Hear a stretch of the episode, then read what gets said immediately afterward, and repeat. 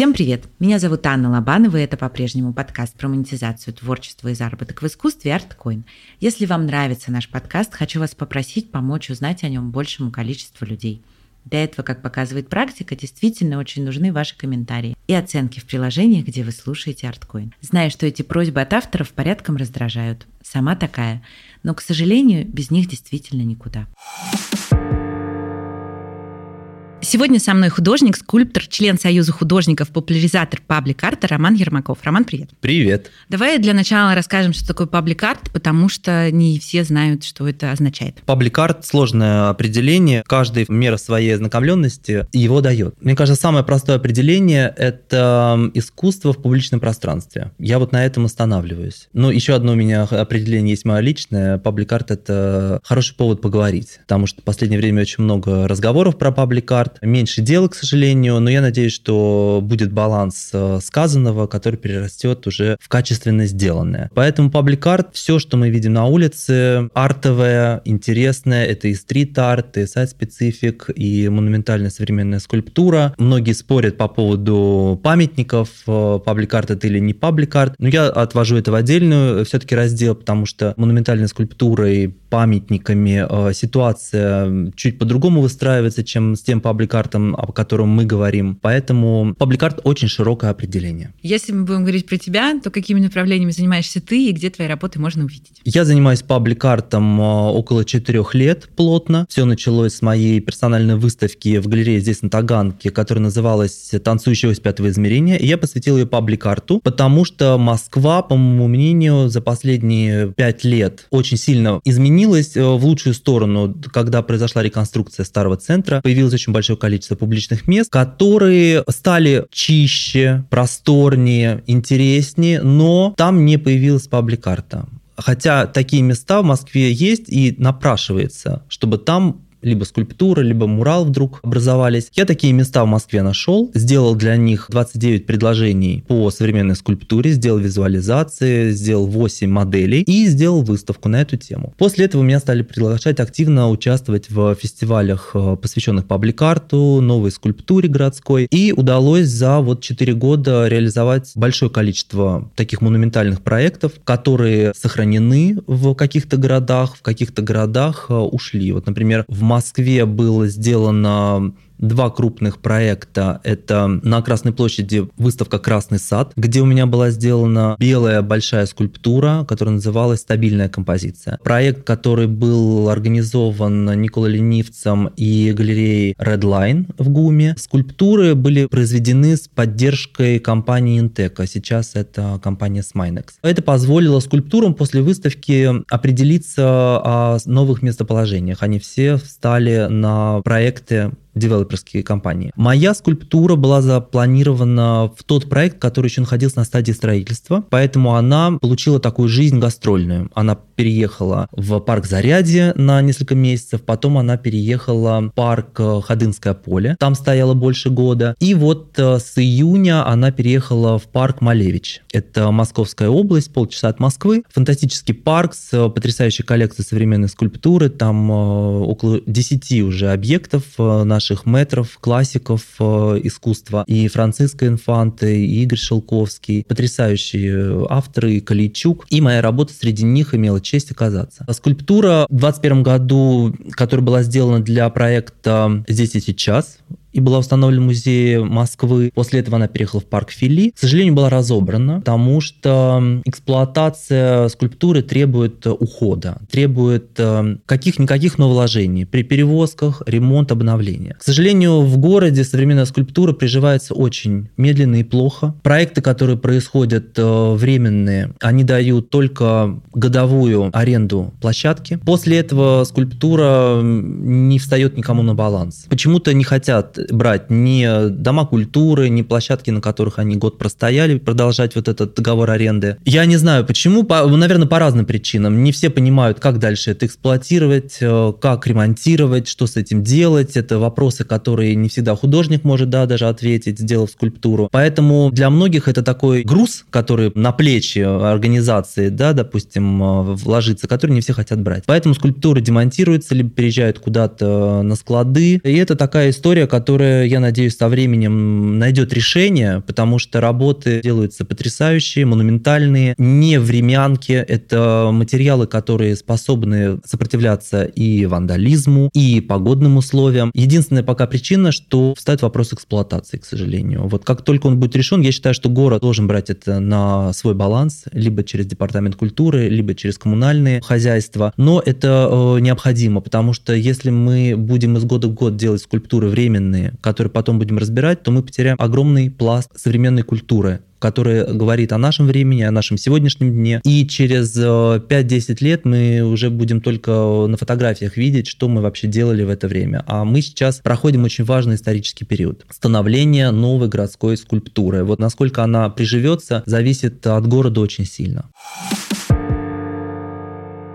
Хочу сказать, как всегда, так как мы сегодня говорим о визуальных очень вещах, в нашем телеграм-канале будут все фотографии работ, чтобы те, кто слушает и хочет их посмотреть, увидеть своими глазами, смогли это сделать. Телеграм-канал ищется по названию ArtCoin, латинскими буквами. Итак, что хотел спросить. Как ты считаешь, почему столько проблем с паблик-артом, кроме технических, которые понятны? Может ли это быть связано с тем, что общество еще не очень к этому готово? Или наоборот, паблик-арт стал появляться и как-то популяризироваться, потому что мы, наконец, доросли до того, чтобы в наших пространствах еще и искусство было в общественных? Я считаю, что Москва уж точно готова. Несмотря даже на негативные отзывы, которые, естественно, художники получают за свои работы, это абсолютно нормально, потому что у зрителей разный вкус. Не все зрители понимают вообще о существовании абстрактной даже скульптуры, отличной от памятников. Да, в Москве огромное количество произведений, которые посвящены различным достижениям, событиям, да, это такие юбилейные, например, монументы. И самое главное, нужно начинать этому учить в школе. Я всегда говорю, что у нас в школе не хватает образование, которое бы направ... было направлено на современное искусство. Пускай на факультативной основе, где бы школьникам, пускай это будет 10-11 классы, рассказывалось, как за последние 100, почти 30 лет развивалось искусство. Но у нас э, до сих пор люди спрашивают, а в чем вообще ценность черного квадрата? Если мы до сих пор задаем вопрос, в чем ценность черного квадрата, нам же очень сложно будет объяснить людям, в чем вообще ценность произведения искусства современного. Все воспринимается на такой форме агрессивной. Ну, я что, квадрат не могу нарисовать? Но дело же не в этом нужно же понимать, на каком историческом этапе он был создан, что было до этого, что стало после этого. А этому нужно учить. Я знаю, что люди готовы, очень большое количество людей ждет появления современной скульптуры в городе. Э, это видно и по отзывам, это видно по реакции людей на паблик-токах, на различных лекциях, на встречах. Но зачастую город получает большое количество негативных отзывов от тех людей, которые не то что не готовы, они не понимают, зачем это нужно, что это такое, как это им вообще поможет в жизни, почему это не площадка детская, почему это не качалка, почему эти треугольники, шары и какие-то рубленные линии, даже если это человеческая фигура, стоит и не сразу понятно. Понимаете, в чем вопрос? Это не сразу понятно. И это абсолютно нормально, что не сразу понятно вызывает такие вопросы, потому что что-то незнакомое для зрителя заставляет включать защитную функцию на всякий случай. Ну, иногда я включаю, да.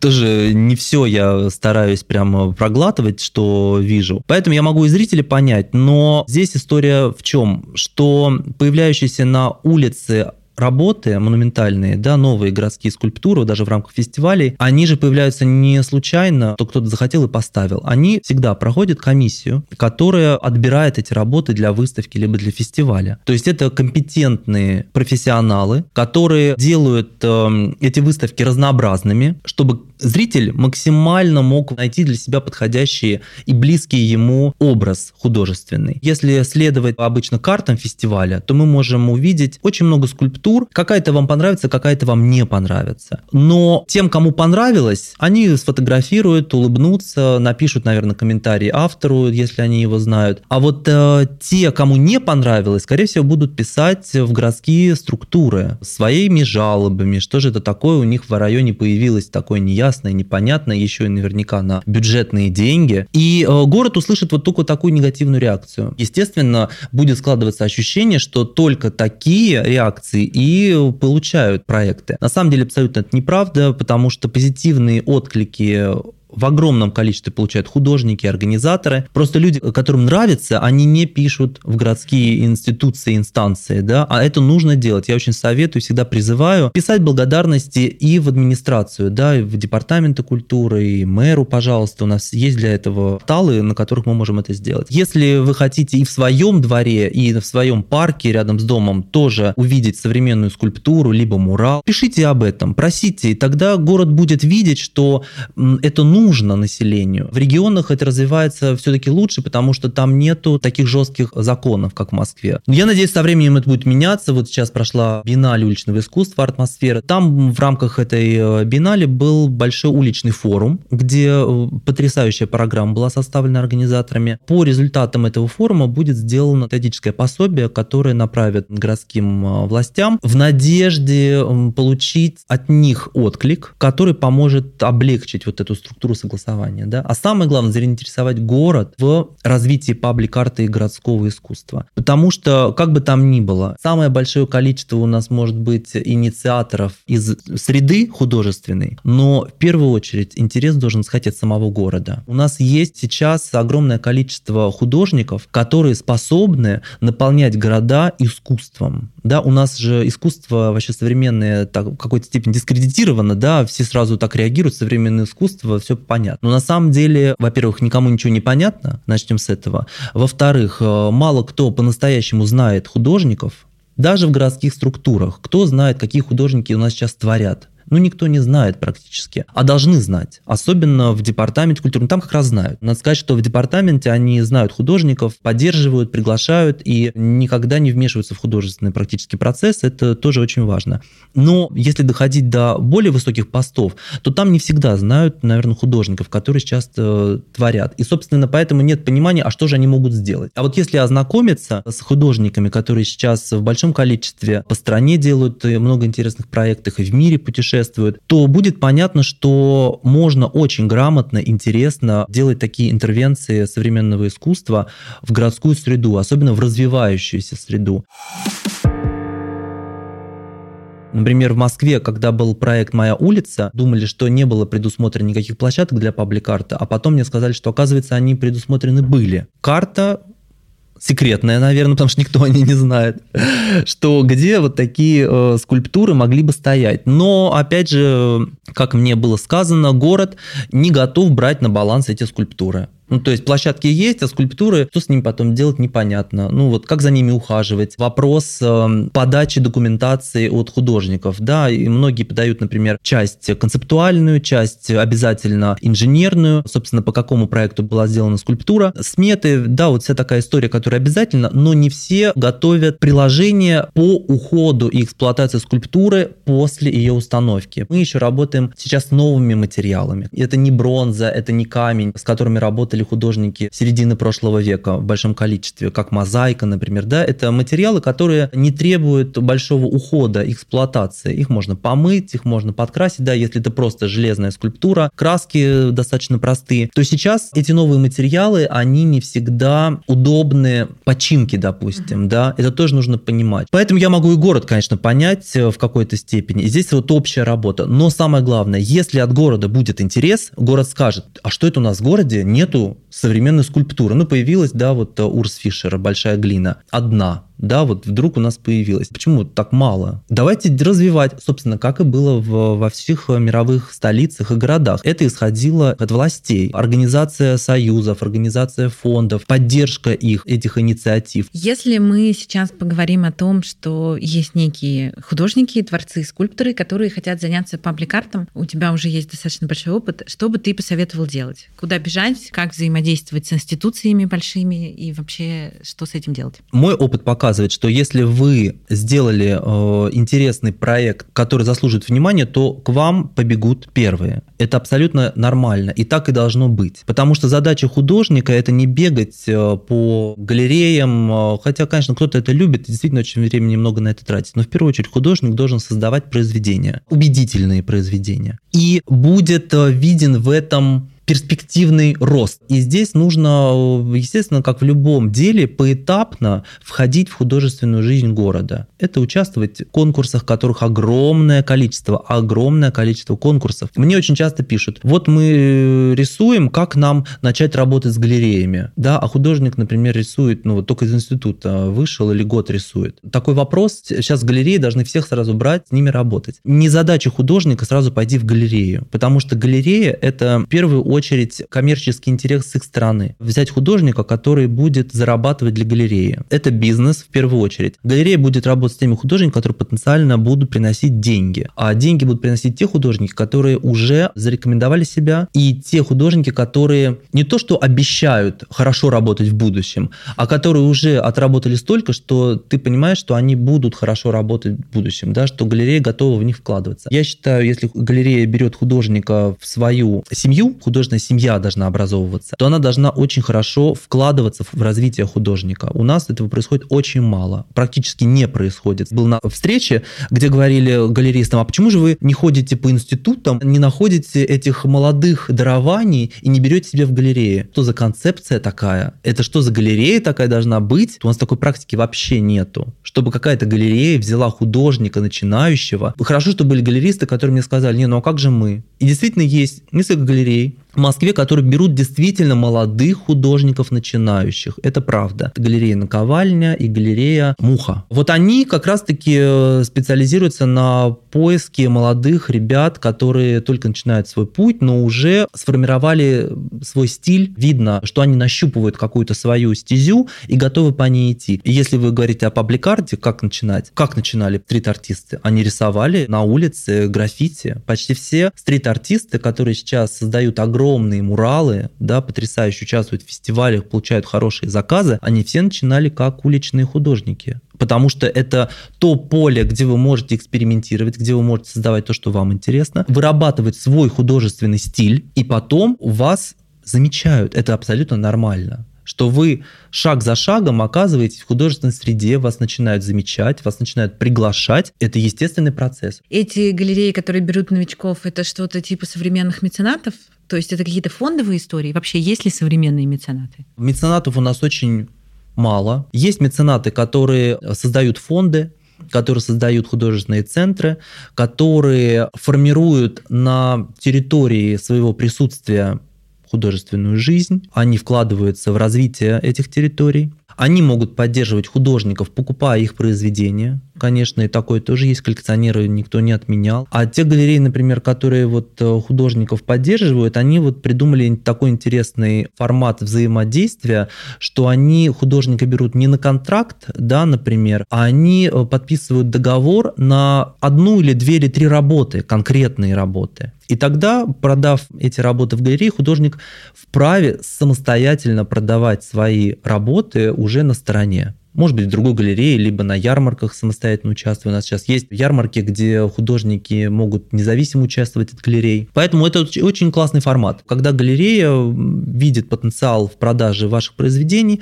оно таким образом а, задает стоимость вашей работы, и вы уже потом самостоятельно, ориентируясь на стоимость продажи, можете реализовывать свои работы раз мы перешли к стоимости. Как оценивать э, творцу Памликарт? Ну вот, например, проекты, в которых я участвовал, вот один из первых, был э, такой вариант, когда организаторы создавали такую сетку гонораров, в зависимости от авторов. Они эти гонорары задавали сами, да, но подтвердить эти гонорары у города нужно было, создав э, художественную комиссию. То есть создавалась комиссия, которая смотрела на перечень художников, смотрела на гонорары, которые были предложены кураторской группой, и подтверждала их. Таким образом, подписав договор на эту стоимость на ваш гонорар, вы фиксируете эту стоимость для своих будущих проектов. Это очень важно. Как раз-таки вот работа по ИП, либо по самозанятому да, формату,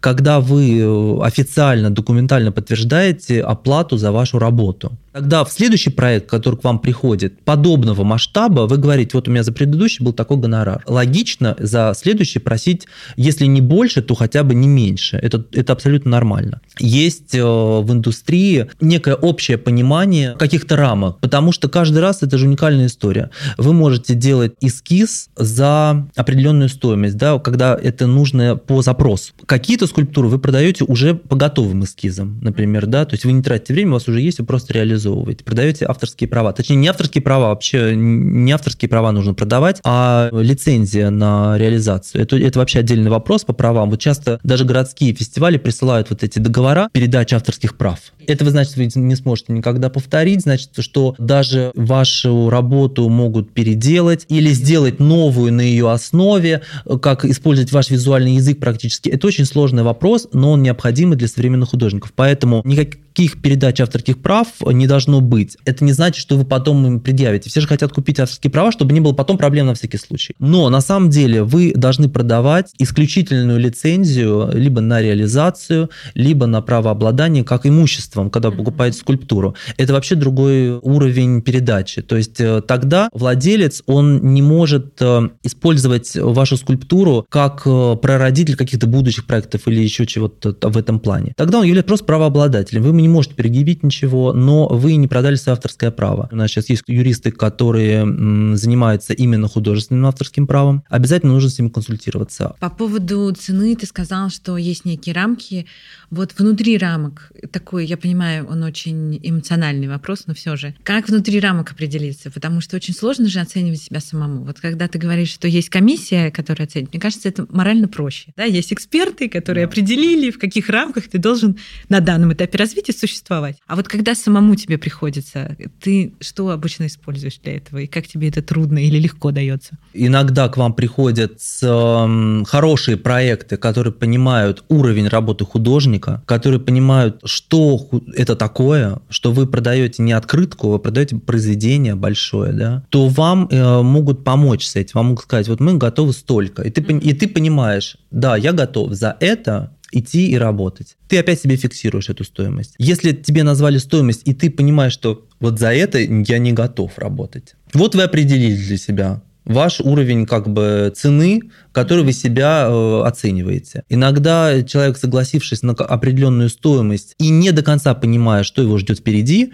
потом оказывается, с производствами так часто бывает производство смотрит на эскиз и думают, да, вот мы за эти деньги сделаем такой объект. А потом оказывается, что они тут что-то не учли, там что-то не учли, и уже начинается, ой, у нас деньги кончаются, а он, оказывается, мы не готовы были к такому. То есть самое главное адекватно понимать, что вы будете делать и во что это вам выльется. Даже в договорах прописывается количество правок, да, которые делает художник бесплатно. Две, там, три правки, количество вариантов картинок, и это тоже нужно отстаивать, конечно же. Как вы знаете, например, Куинджи продал свою работу, да, «Лунная ночь на Днепре».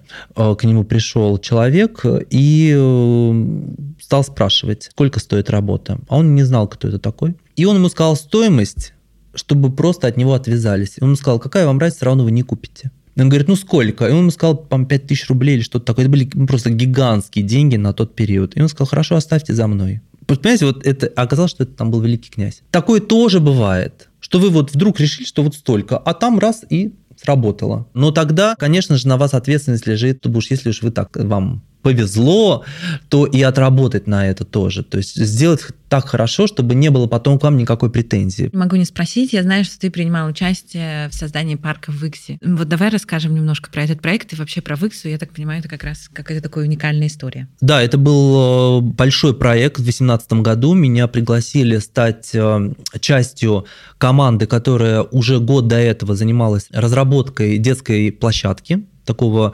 сквера в городе Выкса по формату соучастное проектирование. Это тот формат, когда в работе жители принимают очень активное участие. Не все в подряд, конечно, но активная часть. И здесь они были приглашены к работе, дети, собственно, на которых была рассчитана эта площадка, тоже были привлечены со своим мнением и участием в этот проект. Первый год э, с ними занимались поиском локации. Дети делали макеты, что они хотят на этой площадке видеть И на второй год, когда уже нужно было заниматься проектом, его разработкой, финализацией, реализацией, позвали меня как художника, чтобы я задал дизайн-код всему пространству, разработав центральный объект горку. И архитектурное бюро «Дружба» занималось этим проектом, помогало мне, как художнику, сориентироваться в, в нормативах, да, хоть я на архитектора учился, но практики вот такой у меня серьезной не было, и это было давно. Это отдельное э, приключение, можно сказать, когда вы что-то делаете, что будет в дальнейшем эксплуатироваться детьми потому что это всегда нормативы, которые ну, необходимо соблюдать. Проект был очень интересным, он был сложным, еще и потому, что дети ждали объектов, в которых они узнают свои идеи. Нужно было тоже оправдать их ожидания. Мне, как художнику, который приходит со своими идеями, да, естественно, было непросто соединить вот вместе и свое видение, и нормативы, и детское ожидание. Но я думаю, что мы хорошо справились, потому что дети приняли эту площадку они все узнали, они так радовались. И площадка очень активно живет своей такой яркой жизнью, которая наполнена и праздниками, которые они там отмечают, дни рождения. Все радуются, ухаживают за ней. Все-таки соглашаешься на такие яркие, крупные проекты, потому что в первую очередь они помогают тебе расти как автору, да, и в профессиональном плане, и в художественном. Каждый раз ты для себя что-то новое открываешь, что-то новое пробуешь, и это оставляет очень большой след, и даже если что-то не реализуется, то оно вдохновляет на будущее. Мы обсудили, что есть сложности с покупкой работ музеями или там городом эксплуатация. А возможно ли продажа вот паблик-арта, да, каких-то больших таких работ каким-либо корпорациям. Есть ли у тебя такой опыт? Опыт с компанией Интека. Это как раз опыт один из самых лучших в моей практике, потому что имея такого владельца, который что имеет? Деньги, естественно, который эксплуатирует скульптуру с интересом, да, с любовью, потому что они обладают большой коллекцией. Они понимают, зачем они ей обладают, что она им дает, какой маркетинговый эффект они от этого имеют, репутационный. Это все очень важно. Они ее могут помыть, когда нужно, они они могут ее отремонтировать, они могут э, сделать все, что нужно, потому что это их собственность. Они понимают, что они обладают произведением искусства и заботятся о нем. Вот такие коммерческие, с одной стороны, проекты, с другой стороны, вот такие в какой-то степени меценатские тоже, они очень хорошо работают. Э, например, девелоперы, те, которым это интересно, они начинают делать э, парки, такие художественные арт-парки, скульптурные в своих проектах. И, естественно, это много плюсов, потому что это их территория, ее не нужно согласовывать с городом. Они являются хозяевами тем самым они являются и операторами этих скульптур, то есть они ухаживают за ними. Опять же, город не чувствует обязанным себя заниматься вопросом эксплуатации. Да? Это тоже очень важно. Бизнесом это тот хороший вариант, который может быть. Но опять же, это все упирается в деньги. У бизнеса есть деньги, и он э, может грамотно ими распоряжаться. Если со стороны этого бизнеса не идет давление на художника, да, например, такого, который заставляет его идти на невыгодные для него компромиссы, может быть, даже в визуальном плане, потому что мне тоже поступали разные заказы, когда нужно было соответствовать какому-то брендингу. Всегда интересно. Бывают иногда яркие темы, да, вот там я несколько раз работал с темой футбола, и для проектов, которые так или иначе касались спорта, да, вот тебе дают спортивную тему, тоже я думаю иногда, спортивную тему, но вот она мне не так уж была интересна, но я думаю, надо попробовать. Ты садишься и думаешь, а как этот спорт отразить в моем языке, да, визуальном? и вдруг находишь какие-то очень любопытные ходы, которые ты в дальнейшем потом начинаешь использовать. Хорошая точка отправления, которая тебя подстегивает на какой-то поиск, но не ограничивает. Угу. Вот. А иногда бывают очень жесткие ТЗ, вот как, например, с цветами. Да, мне один город прислал такой запрос. Можете сделать скульптуру в цветах нашего, например, герба города. И еще плюс разный комментарий. Ты сразу здесь понимаешь, что работы никакой здесь не получится. Дизайнерская история, нужно звать там бутафоров, кого-то еще, но не художественная, потому что какое ТЗ, такой же потом будет спрос, и в итоге ничем это не закончится. Бизнес э, может выделять и бюджеты, да, у нас художники работают э, много такими даже ивентами, пускай и месячными, и двухмесячными, но они позволяют им создать, например, произведение, да, которое потом у художника останется, допустим. Да, и таким образом художник, сделав для ивента работу, собственно, обеспечил себя еще вот одним произведением. Вам помогает это заработать, вам помогает это сделать новое произведение, ставить себе в портфолио коллаборацию да, с интересным брендом. Это очень хороший э, путь. Если он приходит, то перед тем, как отказаться, нужно хорошо подумать, э, какие вам от этого плюсы и э, принять решение. Для таких коммерческих проектов нужен агент или это реализаторы этих проектов сами обращаются, то есть какие-то рекламные агентства, ивенщики и так далее? Обычно приходят, э, естественно, сами заказчики, но через агентство. Да, любые агентства, они следят э, за тем, что происходит в мире искусства, они фиксируют новые имена, и поэтому, когда к ним приходит запрос от брендов, они обращаются к разным авторам, которые, по их мнению, могут подойти. Поэтому запросов очень много, приходится делать разные презентации бесконечные, потому что всем интересно да, входить в тему и паблик-арта, и искусства.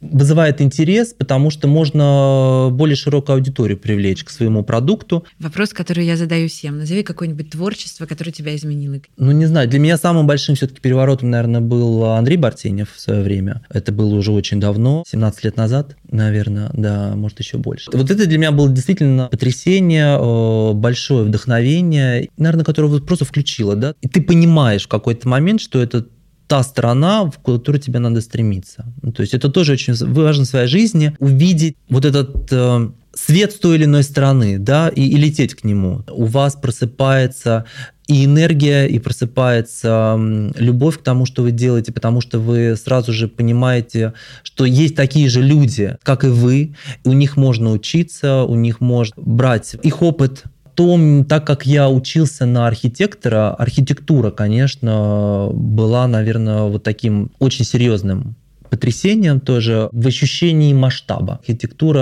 э, и модернизма, и конструктивизма, да, и нашего, и э, зарубежного, и, конечно же, супрематизм, да, естественно, наши авангардисты, супрематисты, Малевич, Лисицкий, это та энергия цвета, та энергия, вот, динамика формы, которая вдохновляет и сейчас, и всегда будет вдохновлять не только меня, а огромное количество художников. Это неисчерпаемый вообще ресурс. Я очень люблю этнографию, это тоже такой ресурс, который меня вдохновляет очень сильно. Я первым делом во всех городах бегу в музеи этнографические, либо краеведческие, национальный костюм, орнаменты, декоративно-прикладное искусство. Не могу сказать, что оно очень сильно выражается в том, что я делаю, как бы переливается, но то, что вдохновляет, сто процентов. Спасибо тебе большое. Спасибо взаимно, очень было здорово. И надеюсь, полезно. Если вы слушаете этот выпуск на площадке, где нет описания, то его вместе со всеми ссылками я, как всегда, добавлю в наш телеграм-канал. Его легко найти по названию латинскими буквами ArtCoin. Слушайте нас на Яндекс Музыке, в Apple и Google подкастах, в Кастбоксе и ВКонтакте. Спасибо вам за то, что отмечаете соцсети подкаста, рассказываете про него, за ваши комментарии и поддержку. Чудесного вам дня и берегите себя. Пока-пока.